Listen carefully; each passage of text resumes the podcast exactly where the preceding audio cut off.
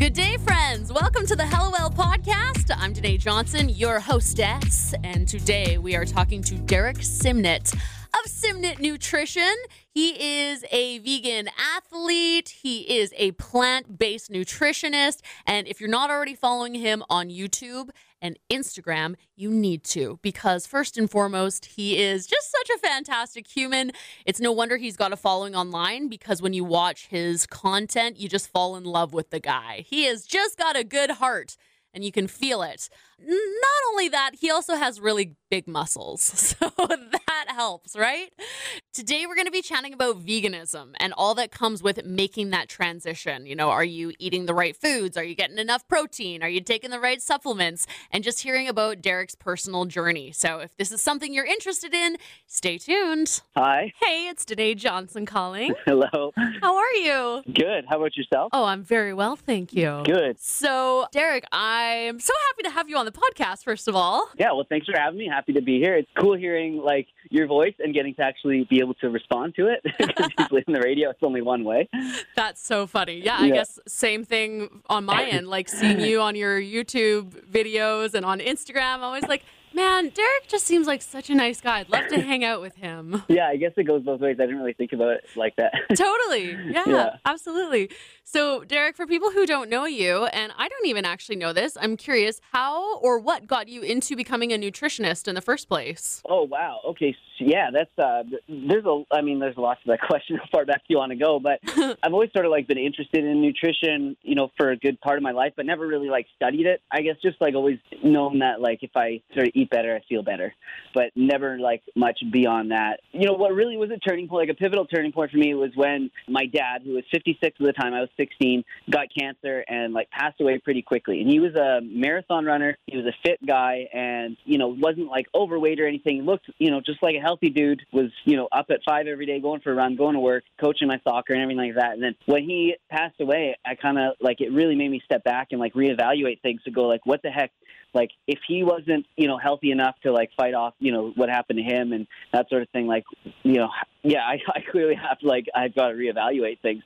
Uh, so, you know, he was a he was an Englishman. He ate a lot of, you know, not a lot of bright-colored foods, let's just say. Mm. Uh, so I kind of started to, to, like, realize, like, the, yeah, the value and the importance of, like, you know, eating healthy and eating a vibrant, like, you know, plant-rich diet full of, like, you know, bright-colored foods. So I started doing a little bit of research on that and, you know, seeing the uh, the sort of correlations to the types of cancers that he had and his lifestyle and the way that he ate. Uh, he also, like, drank quite a bit as well. So, yeah, it kind of, you know, led me to this path of, like, you know, I, I found that I was just, like, studying this stuff and researching and, and doing this on my own, where I was, like, you know, when I was, you know, going to work or whatever, I was in, like, public relations and I was in um, in marketing and that sort of thing. So it never, you know, I, I just really wanted to, like, make those sort of things aligned. So yeah, at like thirty years old, I was like, I'm going to go back to school. And uh, it was a big jump for me to do that. But uh, yeah, I did it. And it was tough. Worked a couple jobs at the same time and, and just studied my butt off and uh, yeah, eventually graduated. And then yeah, there we are, nutritionist. Wow. I'm sorry to hear about your dad, but that's so amazing that you've used that experience in your life and then changed your life, and now you're impacting so many other people as a result. Right. Yeah, exactly. Yeah, it is kind of a silver lining to it. Like, yeah, looking back on it, I, I, you know, losing your dad at sixteen, who was like your, you know, soccer coach and like, you know, was on the, you know, the sidelines of the hockey or at the, you know, the hockey rink and stuff. It's like, yeah, it's hard, hard to even imagine. But yeah, I, you know, got through it. Like we get, you know, we're strong when we have to be. You know, that's the thing. And uh, yeah, just got through it, and I always knew, like, yeah, I wanted to kind of figure out, you know, what had happened, because I just feel like our bodies aren't like flawed by nature. You know, we're definitely like genetically predisposed to certain things, but I don't think that, you know, at fifty-six years old, someone who's like, you know, healthy and not overweight and can run a marathon should just be like, you know, dying like that. No, absolutely. Yeah. Didn't want to get into like that, you know, that right away, but yeah. And that was definitely like a pivotal like moment in my life, and, and definitely made me, you know, kind of change my path and, and reevaluate things, and I want to put health first over top of, you know, things like money and a career and that and that sort of thing. Yeah, so yeah. True. Like being a nutritionist, not the most lucrative career path, but but in terms no. of life, I mean, what is more valuable than our health, right? Yeah. Exactly. Yeah. Okay. So you mentioned that your your dad uh, drank a little bit as well. I know you don't drink, right, Derek? No, not often. I wouldn't say, like, maybe in the last few years, uh, I've had about two or three drinks. Um, but no, not very much. No, at all. I would say two or three drinks in the last couple of years would probably qualify you as a non-drinker. No, but I definitely I did enough drinking when I was younger, and I saw. You know, like they say that that we're um, that we do have genetics that predispose us to addiction, things like that. And uh, I definitely have those addictive qualities. Yeah. Uh, and found that when I drank a little bit, I wanted to drink a lot.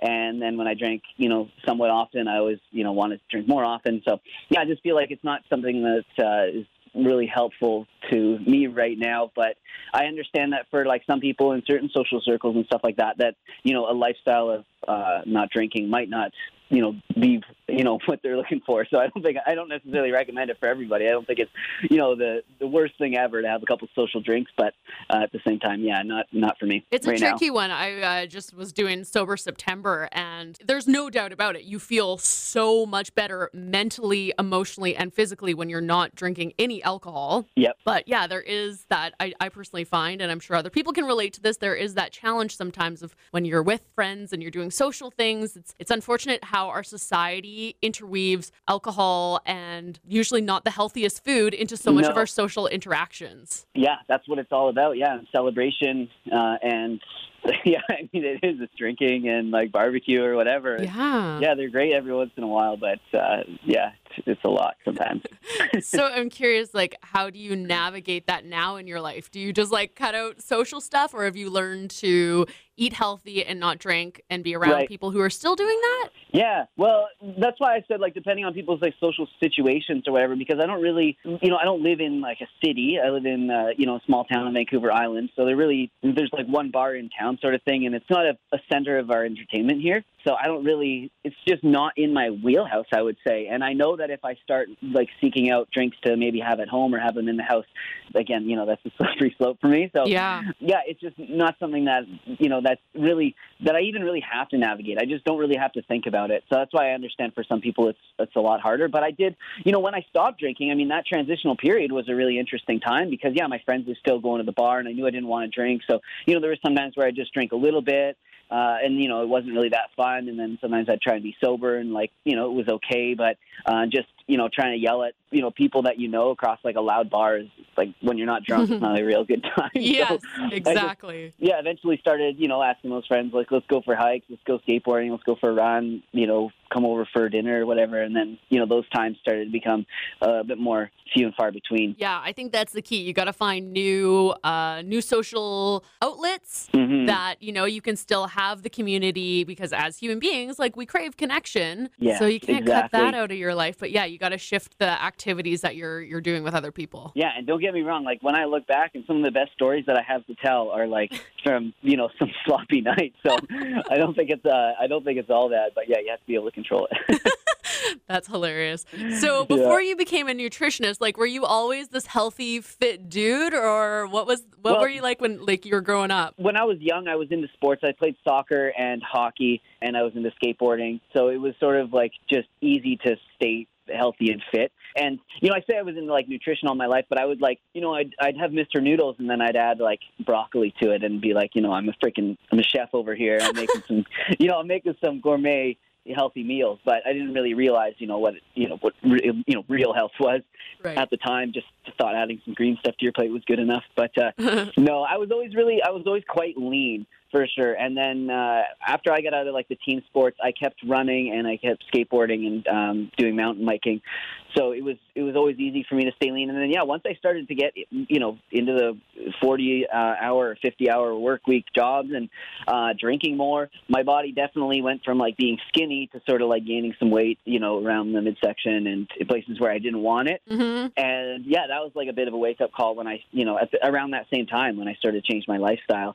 But uh, that, you know, that would have been in sort of my mid twenties, I guess, by the time I really woke up right. and I figured it all out. But yeah, so I, I wouldn't say I was, like, healthy all my life, but always really active. And that's really, I think that's helped me to, like, continue to, like, stay active, because when you when you play team sports and you're, like, and you're trained and you know how hard you have to work and you know how hard you have to push yourself in order to, like, progress or be the best on the team, then you can, like, take that forward and into, like, you know, things like bodybuilding and calisthenics, which I like to do, and other, uh, even, like, you know, skateboarding and other team sports or uh, individual sports that, you know, maybe are a bit more self-mediated, uh, you can kind of take that structure that you learned and apply it. Yeah. So, I mean, I would say that, you know, active more so than like healthy. Okay. Yeah. Well, that's great. I mean, it's so good to build those skills when you're younger. It seems like you love to live a healthy lifestyle. Like you genuinely love it. And oftentimes I think those habits are built from a really young age. Yeah, I definitely agree. I think for me, it's like, I just, I tried to like never stop playing. And I think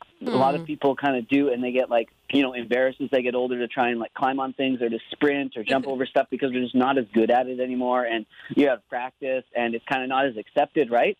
But yeah, eventually I just, you know, started to not care so much about that thing. And when I'd go for like, you know, runs and stuff, I'd just start, you know, doing pull-ups on trees, or I'd see a rock and oh, I'll put my feet on that and do push-ups. So they're like, you know, decline push-ups, and just started to like use my environment a little bit more. And yeah, it's really helped me to, to yeah, keep at it. And I don't really ever feel like when I work out that it's like a burden. I just always do stuff that I like to do. So if I don't, you know, if I'm getting tired of the gym, I'll, I'll just start, you know, going biking more or, or running more. And I love doing, you know, all those things. So just try to keep it fun. That's really cool. It really comes across in your videos. Like for myself, uh-huh. somebody who grew up, I grew up an overweight kid. And so for me growing up, the gym was almost like a punishment mm, of like right. society telling me my body wasn't acceptable. So I had to go to the gym, and it's taken me a, a long time to really like shift my relationship to, you know, having fun and enjoying the gym. Mm-hmm. Um, so that's really cool to see somebody like yourself. I think for any parents that are listening, if you can try and help your kids build those habits and have a healthy relationship with, you know, exercise and body movement from a young age, yeah.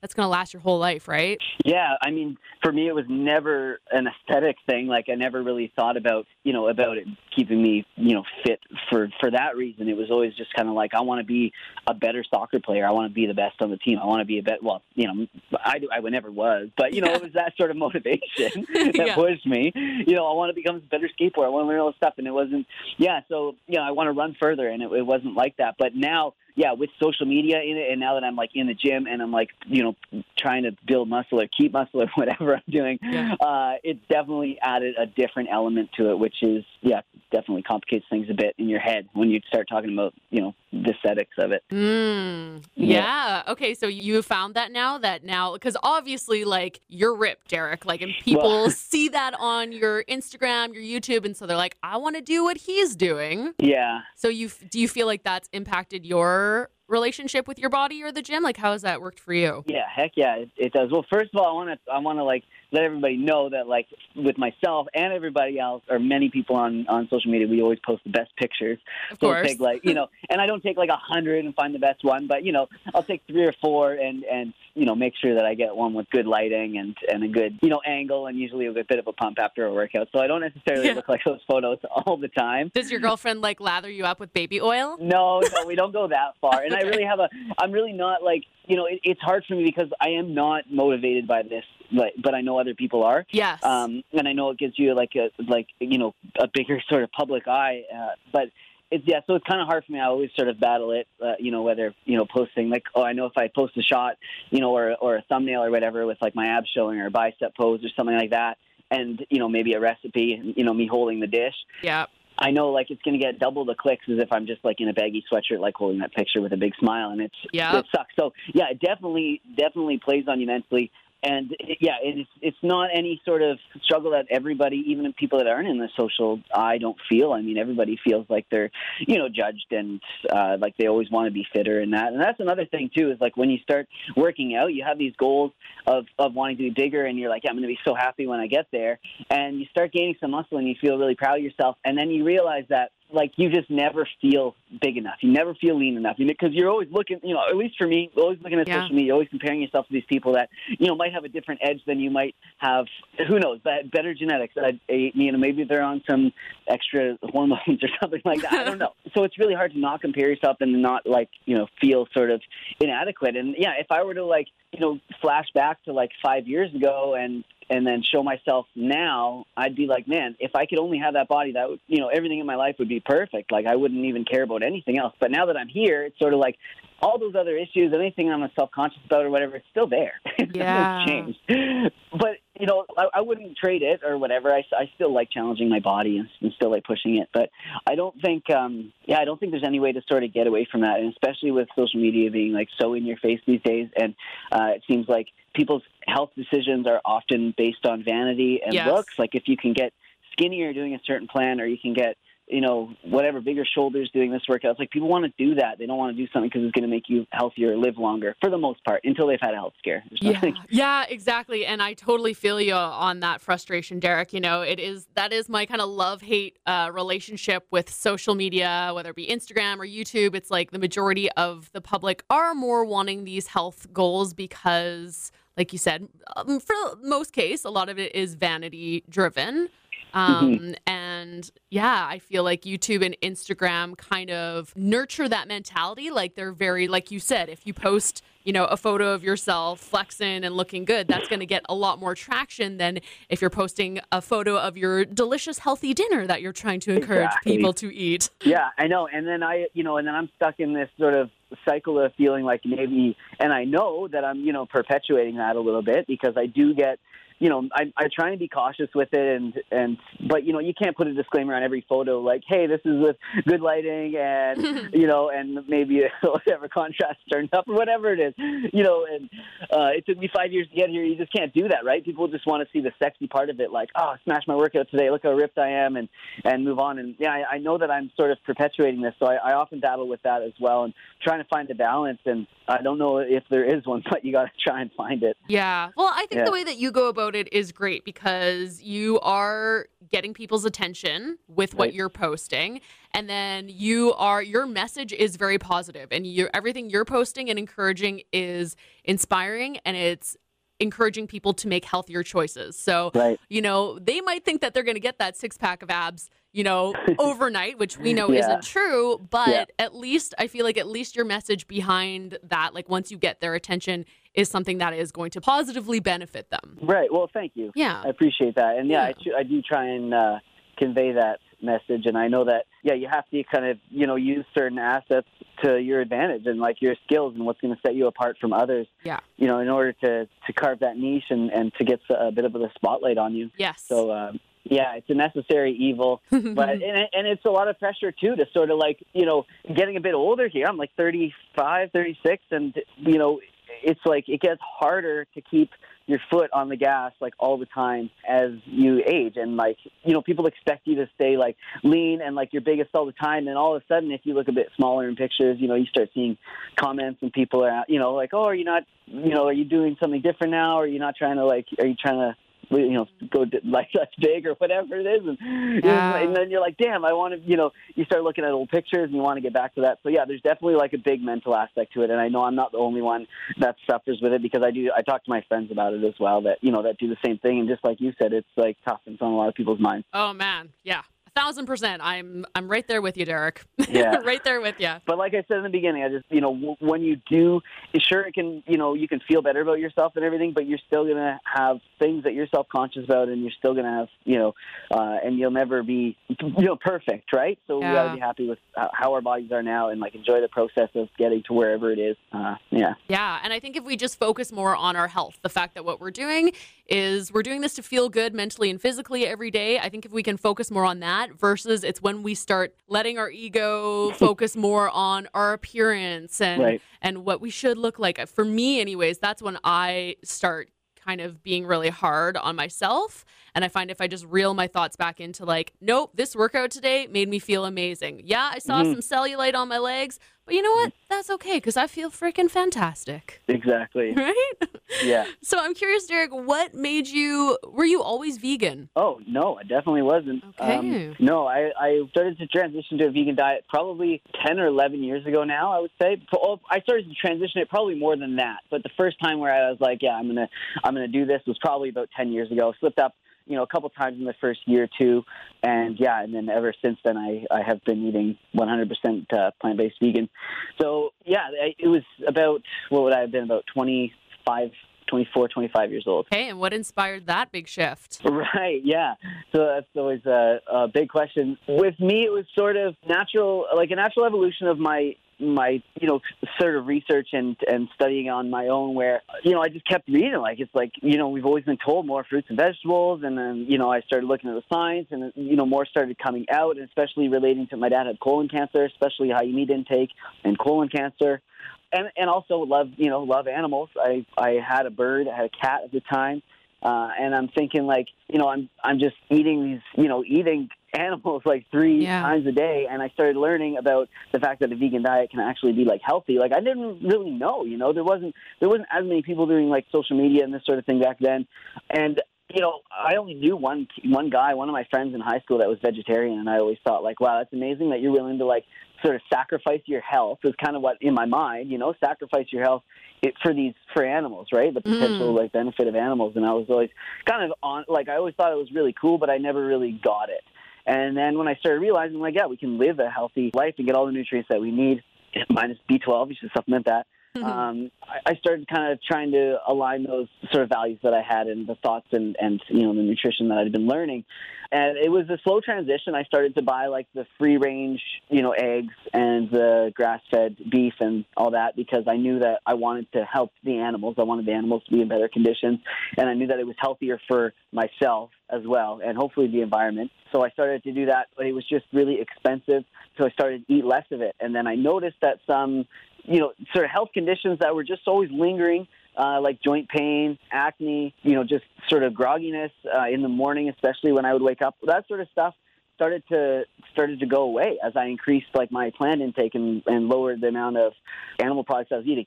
So this is a time where I was, like, changing my diet, also eating healthier, right? So, I mean, it's going to, it's all kind of plays into to one another.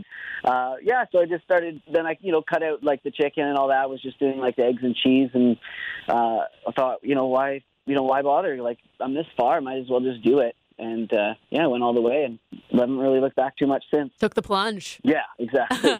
So did you ever get into doing, like, the, the veggie meats? Oh, yeah, yeah, I do that, yep. Okay, you're still rocking the veggie meats? Yeah, I still do. Uh, I don't. It's not ideal. It's not the healthiest thing for people to be eating, but I'll have it a couple times a week, and, you know, I don't feel too bad about it. And it's not a big part of my meal, right? I'll have a couple, like, Gardein meatballs with a bunch of, you know, lentil pasta or something like that, and a bunch of stir-fried veggies.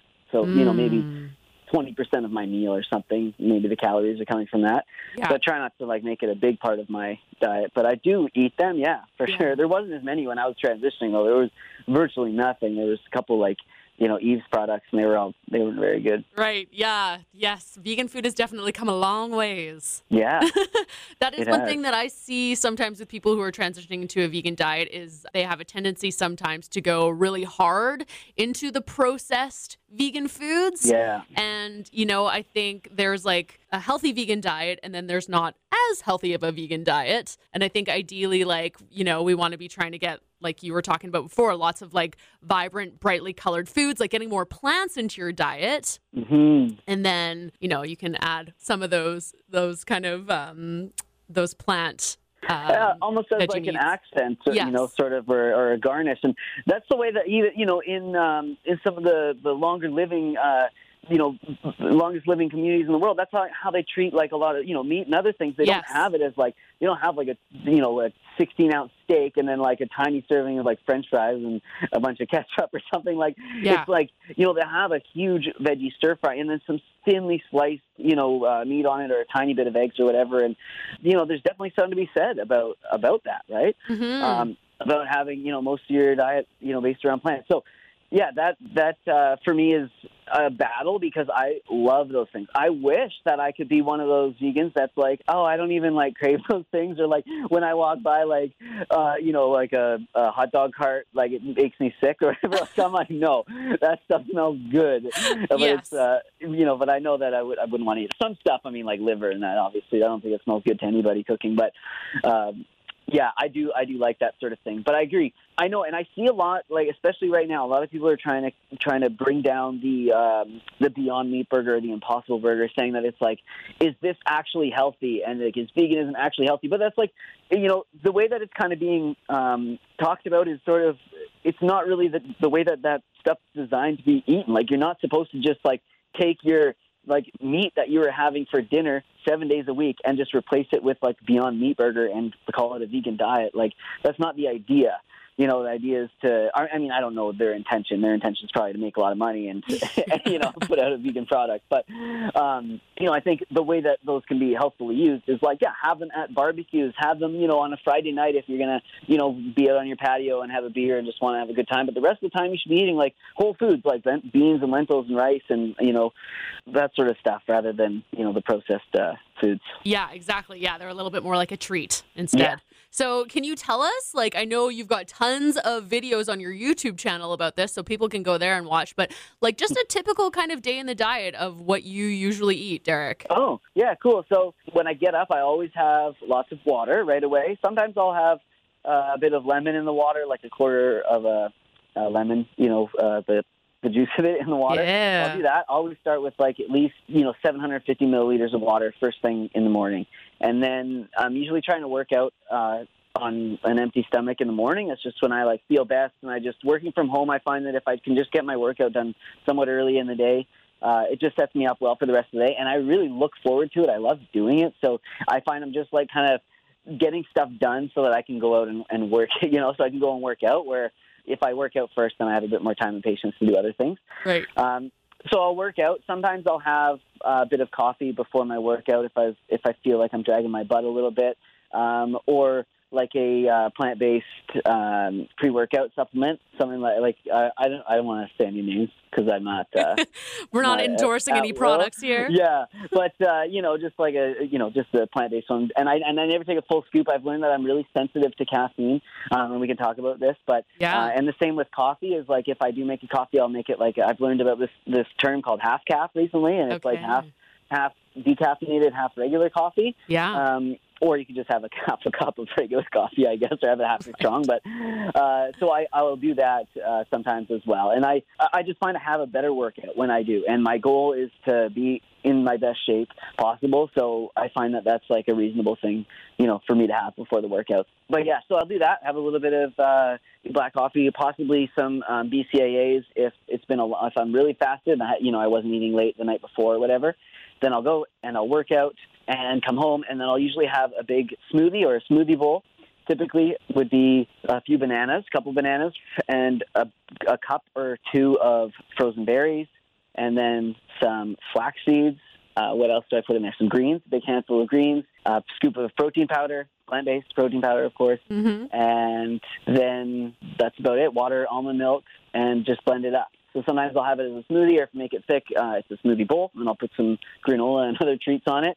Like my favorite thing. I absolutely love that. Occasionally I'll have oatmeal when I come back from my workouts. If it's like a cold and dreary day and I'm just not feeling something too cold, I'll just make some oatmeal by blending up some water and banana and maybe even a date, and then cooking the oats in that water. It's amazing. Yum. It's a really good way to naturally sweeten it. Add some cinnamon. And then, uh, yeah, sometimes I'll make a protein like milk out of like almond milk and a uh, half a scoop of protein powder. Nice. And then I'll put that on top. Yeah. So I'll, I'll have one of those two things sort of after my workouts, or a, uh, man, I love food and I'm actually kind of hungry right now. Uh, or uh, a tofu scramble is another one yeah. that I'll often do, which is just like, you know, just this kind of, yeah, lots of veggies and then some tofu that's been mixed with some spices and turmeric to make it yellow. Uh, so those would be my three options for after workout. I usually only eat twice in a day okay. uh, because I do fast in the morning. So I'll eat a late breakfast and then I'll I'll work away and then I'll just have like dinner. Uh, and that's usually probably what it is. If I do have something during the day, it'll be like peanut butter and banana on toast or avocado on toast uh, or something, you know, just really simple and quick like that. Maybe a small wrap. And then for dinner, uh, usually we'll have a stir fry, like pretty common, just like, you know, if I don't have any anything cooked, uh, any like beans, rice, chickpeas, whatever, I'll just like open a can of black beans or chickpeas and throw that into a saute pan with just a bunch of onions, you know, chopped up veggies, some seasoning, and then maybe I'll put some chunks of tempeh or tofu in there, uh, or maybe some, uh, I don't know, some fake meat or something. But I, I, I mean, it's not all that often that I do that. And yeah, and then I'll just make a sauce with, with like, uh, like tahini, Um, maybe a tiny bit of maple syrup, garlic powder, onion powder, bit of balsamic vinegar, some water to get it all going, some salt and pepper, and then, yeah, put that on top, and there you go. That sounds delish. Yeah. Uh, so I'm not a huge snacker, but I'm not, like, uh, totally immune to, like, buying a, you know, dark chocolate uh, bar and having a few cubes here and there, that sort of thing. But uh, yeah, I, I don't have, I don't generally like, you know, just have like a bag of chips or anything laying around that I'm just snacking on during the day. I try and keep that stuff out of the house because I do have taste buds for all things salty and sweet. Don't we all, my friends? Yeah. Don't we all? Yeah. So it sounds like, are you almost kind of doing like some intermittent fasting, Derek? Well, I guess you'd call it that. Yeah. I, I, I, you know, I hesitate to say it because I find people get really caught up in like labels and terms yeah. and, and sticking with something. And I did a video on it a while ago, and it was just like for the next six months, it was just questions about that, like like specific questions, like what if I have lemon water? Is that enough to bring me out of the fast? What if I have oh, coffee boy. with like a tiny bit of like sugar? What if I have cream in it? Or what? It, like, and it's just, you know, I'm like, man, these, these details are like, you know, not what you should be focusing on, you know, and it is important if you want to fast, you got to be fasted. So I'll, I'll give them that. But, you know, it just works for me because I will, you know, I'll stop eating at, you know, seven or eight o'clock. I'll try not to eat anything after that. I say try. Sometimes it'll happen. But yeah. if I haven't had enough, ca- if I find if I'm eating late in the night, I haven't had enough calories during the day, and I know that, and I try and correct it the next day by just eating more in the day. But uh, yeah, so I will. Uh, what was the question again? Man, sorry. Um, intermittent fasting. Like, are you intentionally yeah. doing yeah. that, or are you just more? Li- it sounds like more like you're just listening to your body then, and this is what works best for you. Yeah, I always just got up and ate because it was like what you you know, breakfast is the most important meal of the day. You got to eat, and when you do go, like when you have to go to school at eight o'clock, or you have to go to a job or whatever, and you're busy until noon, like it's really hard to fast until then because your brain just uses up so much, so much energy and you need so much focus. Yeah. So it's really hard. But, you know, for me, yeah, I mean, you know, I don't get up the earliest ever, and I'll just, you know, kind of do a bit of work in the morning, answering emails uh, on our Facebook group that we have, answer some comments while I'm drinking water. And then, uh, mm-hmm. you know, I just bust out the door, have a workout, and then I'm back home, you know, sometime, you know, before noon. And then uh, have a big, big breakfast, brunch or whatever you want to call it. And then just eat later in the day. I know I feel best when I work out fasted. And if I'm like pretty strict on the, like, not eating after dinner yeah. and not, uh, and then like, you know, working out early fasted,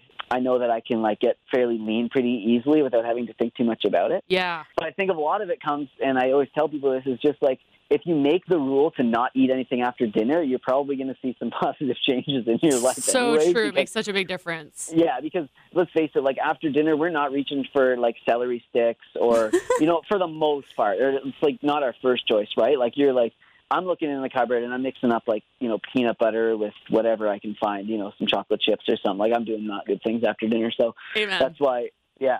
I want carbs at night. That's usually my go-to. Yeah. Oh, there you go. Mm, like yeah, popcorn so, or any, yeah, any carbs yeah, really. Yeah. Popcorn's a pretty good one though. I actually like, you know, there's not a lot of calories in that. And so, you know, it's really satisfying to eat. Yeah. But, uh, but yeah, no, I hear you. So that's the thing. If I just don't, it's not necessarily like, I, there's definitely definite benefits in, in fasting for sure, as far as like, you know, cell turnover and all sorts of different things, and mm-hmm. but uh, in our metabolism and our gut flora. But just just not eating after dinner uh, and then working out in the morning, like, you know, just on an empty stomach. I mean, yeah, that that alone. I mean, that is intermittent fasting, but that's going to definitely help a lot of people, yeah. whatever you call it. So, Derek, do you really like? Are you really mindful of the amount of protein that you eat throughout the right. day? Are you, like, yeah. counting grams? Like, how do you interact with that? Yeah, good question. It's funny. I never, like, subconsciously I, I think about protein, but in my, you know, I don't really think about it outright. I'm not just, like, always searching for it, as people assume. I think, we,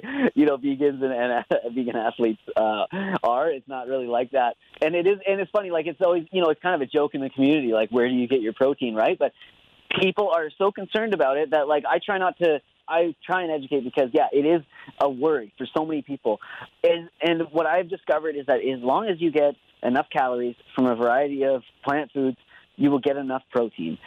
So, you know, even if you if you plug in, like, I don't know, a lot, any food, if you get enough calories, you're going to get enough protein. I mean, you're going to be eating, you're not just going to be eating celery or just lettuce for the day. You wouldn't be able to get enough calories of that anyways. So I do think about having a protein-rich sort of source at each meal, whether it be like, you know, beans or some tofu or protein powder in my smoothie, or if I don't do protein powder, I'll have extra hemp seeds or whatever.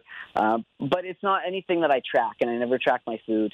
So I just, yeah, I just make sure that I eat enough. That sounds like the way to do it. I think you yeah. can, you know, like growing up, I don't know about you, but uh, as a young girl who was overweight, very much so kind of was told and got in the habit of tracking food. And it's like, right. that's not an enjoyable way to live your life. No, no. The way that I like, you know, the, and, and something that's been really helpful for uh, clients of mine when I was taking on clients is to just like increase the amount of like fiber-rich and water-rich foods that you're eating if you want to, like, you know, lose weight. So the, you know, steamed broccoli and steamed carrots and, you know, those sorts of foods that are, that are, you're still going to be able to eat quite a bit of them, but that are, you know, high in nutrition, but fairly low in calories. Mm. And then it seems simple enough, right? But then obviously cut back on the foods that are like a lot more dense, you know, things like, uh, like nut butters and, you know, of course, processed foods and, you know, not that pasta or whatever should be shunned completely, you know, but, you know, that sort of stuff. Yeah. And rather than having three quarters of your plate pasta and one quarter maybe steamed veg, maybe try half and half for a little while, right? And, totally. uh, and I find just kind of, Yeah, adjusting the ratios of, of those types of foods is a really sort of easier way to do it rather than having to track. Yeah. So when you, I know you're not working with clients anymore, right, Derek? No, not right now, no. When you were working with them before, like, uh, would you get people to track their macros? It depended on the situation. I mean, for, you know, some, I, I would try to avoid it as much as I could, but people want results and they want to see, like, them fairly quickly, so sometimes it's necessary, I guess. But right. as much as I could get away from it, I would. But when people are transitioning to a plant-based diet, I, I would always recommend because they don't realize how much more sparse in calories like eating a vegan diet could be. So while it might be really helpful for some people at first to lose weight, they might find that they suffer in energy or strength at the gym and not, not and they'll equate it to the, you know, maybe quality of protein or whatever, but it's, you know, might just be that they're not eating enough. Right. Okay. Yeah. So what about protein combining? I know, like, yeah. I know you and I went to the same nutrition school. I don't know about, we went different years. The year that I was there, they were hammering pretty heavy, like, make sure you're combining the different proteins perfectly so that you don't miss out on the amino acids. Oh, man, I H N, they're still living in the past, eh? Yeah, I think that it's cool to learn about that stuff because it's it's it is neat to know that, like, you know, some things are lower in certain amino acids than others and that, you know, we need them maybe at certain different amounts. But um, yeah, no, it's nothing that I ever think about because our body do it recycles. It's really smart and it recycles amino acids for forty-eight hours or more if we need to. So you, yeah, it's, as long as you're eating a variety of foods, if you eat, you know, rice today and beans tomorrow, it's gonna they'll uh, accompany each other just fine. It'll balance out. Yeah, exactly. And like, you know, I've, I've talked to some of the plant-based doctors, whatever, in the in the industry, and I asked them this too, and they say, you know, I've never had any clients come in that are like deficient in a certain amino acid or even in protein for that matter. Like it just, unless they're uh, not eating enough, and that's really when it happens. Right. If you're just if you're you know, like starving yourself basically. Right. Uh, so it's not something that I, that I think about at all. No. Yeah. It was really interesting. Like, I don't know about the year that you went to school, but I really was shocked because, um, I mean, I went into the school fully vegan and I was expecting a holistic nutrition school to be like very pro vegan. Yeah. And a lot of the teachers who were naturopathic doctors, uh, honestly, like a number of them were kind of the other way around. Right. And a lot of them were kind of like, you know, you really need to count how much protein you're getting a day and not enough people, people are not getting enough. And I was kind of shocked by some of that. Yeah, it definitely, it was, I did feel it was certainly dependent on the teacher that you had. Um, but I did feel that, and I, I have a theory as to why the naturopath doctor teachers often felt that way. And it's probably because the clients that they would get in are people that aren't well, right? Like mm. they don't have me coming into them being like, hey, I just managed to do twenty-five pull-ups and I rode my bike to the gym and I'm eating really healthy and I don't have any problems. You know, it's like right. they don't see, they don't see healthy people. They see people that come in. And uh, I think a lot of people that seek out alternative medicine maybe have gone down that path of, of plant-based eating because they've already kind of, you know, sought out that different uh, avenue of, of health anyways. So then what's the next step if you haven't, you know, sort of fixed your health conditions? Because I don't think that, you know, for the most part, you're, you're, you know, your person who's eating the standard American diet, the first thing that they do is not going to go to a naturopath doctor to kind of help their heart or their whatever. They're going to go to a regular doctor, get a bunch of meds and, you know, and they're being, going to be on with it. But then when someone's, a, you know, super in tuned and they're feeling the energy of their body and they're doing yoga all the time and, you know, and they've switched to this vegan diet and they're trying to eat really lean and not, you know, and on unclean foods, that sort of thing, then all of a sudden, yeah, you might start seeing these people, I would say. Mm-hmm. So in your mind, do you feel like a vegan diet can work for anyone? Yeah, you know what? I think ninety-nine percent of the time, yeah, one hundred percent. I think so. ninety-nine percent of the time, one hundred percent of the time. I sound like Ron Burgundy or yeah, whatever. Like, a little bit. Yeah, it's like works every time, seventy percent of the time. But yeah, I think so. There are definitely some people who have some genetic predispositions to not being able to convert certain nutrients.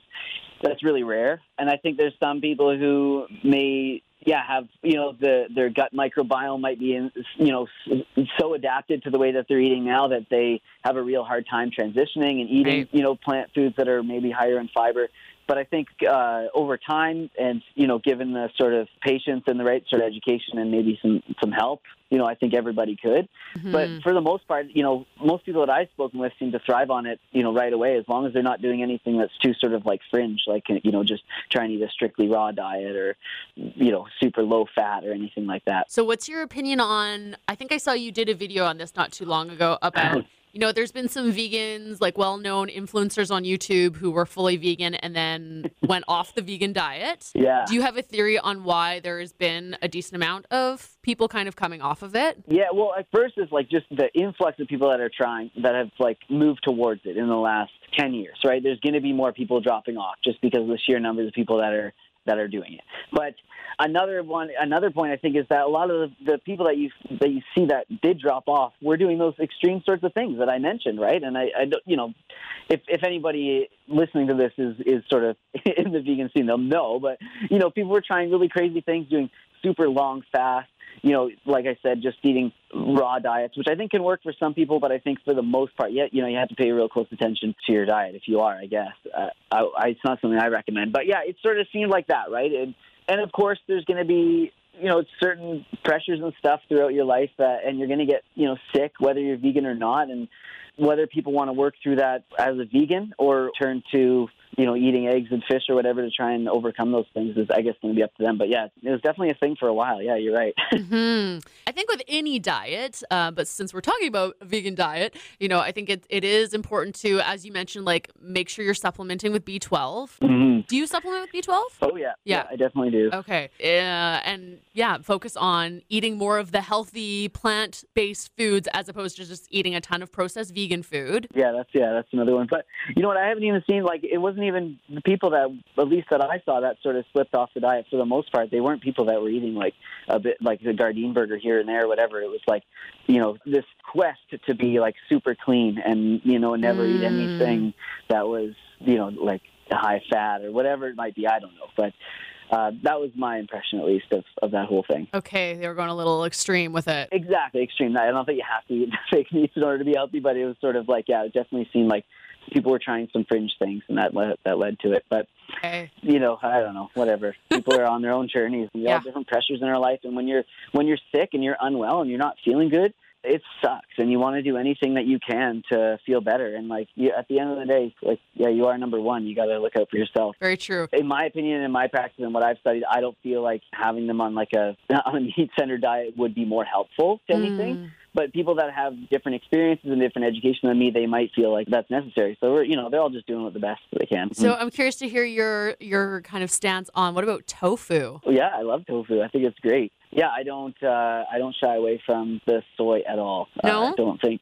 Yeah, no, I don't. Uh, I try and eat, you know, organic, non-G M O soy for, you know, for a number of reasons, you know, environmental and just lack of research on G M Os and that sort of thing. But, uh, yeah, I, I don't avoid it at all. I don't think that it's the feminizing issues that people worry about. It has phytoestrogens, but, you know, as we learned, they're a lot weaker than uh, mammalian estrogens and even than the xenoestrogens that you find in the environment. And, you know, they've been shown to have protective qualities against certain types of cancers, hormonally balanced cancers like breast cancer and prostate cancer in men. So they, you know, I don't think that we should be eating exclusively soy and maybe, you know, don't have it constantly, but I, yeah, it's not something that I totally shy away from. Another concern is with, it's a, you know, it's goitrogenic. So for your thyroid, right, you want to make sure that you're getting a good source of iodine in your diet, having some like sea vegetables, if you're not having iodized salt, yeah, would be my recommendation if you're going to have soy. But yeah, yeah I think temp- tempeh probably better because it's fermented. It's a little easier to digest. Right. Uh, it is one of the common allergens. So it's definitely, if it, you know, if it doesn't work for you and you have, and you have problems with, you know, an autoimmune condition or digestion, then I would say probably avoid it until you figure that out further. Yeah, yeah. It's, it's an interesting one to talk about. Like, I'll be honest yeah. that I love tofu. And yeah. I feel like over the years, like it's one of those foods where you hear conflicting studies. And sometimes I feel like, do we know for sure? Is this one hundred percent good? Yeah, I know. I think there's a lot of uh, powers at play that like don't like the fact that tofu can be you know, maybe mimic so many different, you know, products that there's a lot of financial interest in, like the meat industry, for instance, right? You know, so it's, I, I think that there's definitely vested interest in, in certain groups to demonize it. For sure. Yeah. You know, it's, it's a bean, it's a legume, you know, uh, one of the two. I don't know. What is, are they both the same? I don't know. I don't know it's, it's a legume though. You know, just like other beans, uh, it's, it's just a bit higher in uh, the phytoestrogens, but you know, hops in beer, hops is even higher than that. And no one seems to care when they're mm. drinking beer that they're, it's full of phytoestrogens. That's a so. really interesting point. Yeah. You, you definitely got to look at the food lobbying side of things. Uh, that definitely factors into the messaging and the marketing and what we're being told, which foods are good for us and which are not. Yeah, totally. Yeah, which is too, which should be criminal. And uh, it's mm-hmm. too bad that, you know, Canada just did a huge thing this year where they took all the sort of financial interest and all the lobbying out of the food guide. And look, we're left with like a plant-based, you know, plant-centered food guide, wow. uh, which is pretty incredible, where in, in the States and stuff like that, like, or even in here, I mean, yeah, the milk industry, the meat uh, industry, they're some of the largest and most powerful industries, you know, so they obviously have a large, a lot of pull into what's recommended. Yeah, absolutely. Uh, I'm pretty sure I already know your response to this one, but oh. curious how you feel about the good old keto diet that's yeah. so trendy right now. Yeah, it is. I think that, I think everyone's looking for like a shortcut or um, also like a secret that people, just something that they can get an edge, right? And I think it's hard because we're all really like worn down. We're all tired. And fast food's everywhere, and uh, and then you see these like models on Instagram and stuff, and you want, you just like want to do anything, right? And it's hard when you're just like, you're working ten hours a day, and you're just like trying to eat somewhat healthy or whatever, and then, you know, you're not getting those your goals because you're probably, you know, your lifestyle might not be set up for it. You might be a bit old, you might whatever it might be, right? And then all of a sudden, this little like golden nugget comes along, and it's like, hey, if you just like take the bread off of your like burger, you know, or you just do this, like you can start getting leaner or whatever. So I think that. Yeah, it's definitely tempting for a lot of people, and I think people can lose weight on it, but I think in the long term, I don't think it's ideal. I mean, being in ketosis is like a survival state for our body. Uh, I don't think it's something that we want to uh, perpetuate for long periods of time. Yeah, yeah I mean, yeah. just th- thinking of like the, you know, just, just looking at the foods, you know, on it, like you're not eating like fruit, a lot of fruit for the most part. You're staying under thirty net grams of carbs a day. It's like, it's really hard, right? It's like yeah. a cup of beans and an avocado, I think, and you're getting over it. It's like, I don't even know. You know what? I guess you would ha- almost have to eat a, uh, a very meat-centered diet mm-hmm. to do that. For uh, sure. I don't know. I feel like the any sort of uh, proposed health benefits there, minus those for like medical reasons like epilepsy and stuff, I think that any of the proposed health benefits for the average person can be done better on a plant-based or plant-centered diet than on that. Like losing weight, you know, more focus, whatever, faster reaction time, better at sport, more endurance. Leaner, you know, whatever. I think it can all be done on a plant-based diet, and I think even better with uh, having a lot more fun eating the mm-hmm. delicious foods. Yeah, it's a really extreme diet, and it's interesting the people that I talk to who are attempting to do it, I think a lot of people don't even realize that putting your body into ketosis is putting your body into the utmost survival mode. Mm-hmm. And like, that's probably not going to be healthy for your body to be in that extreme kind of like fight or flight survival mode all the time. Like that doesn't sound like that's gonna be good for you.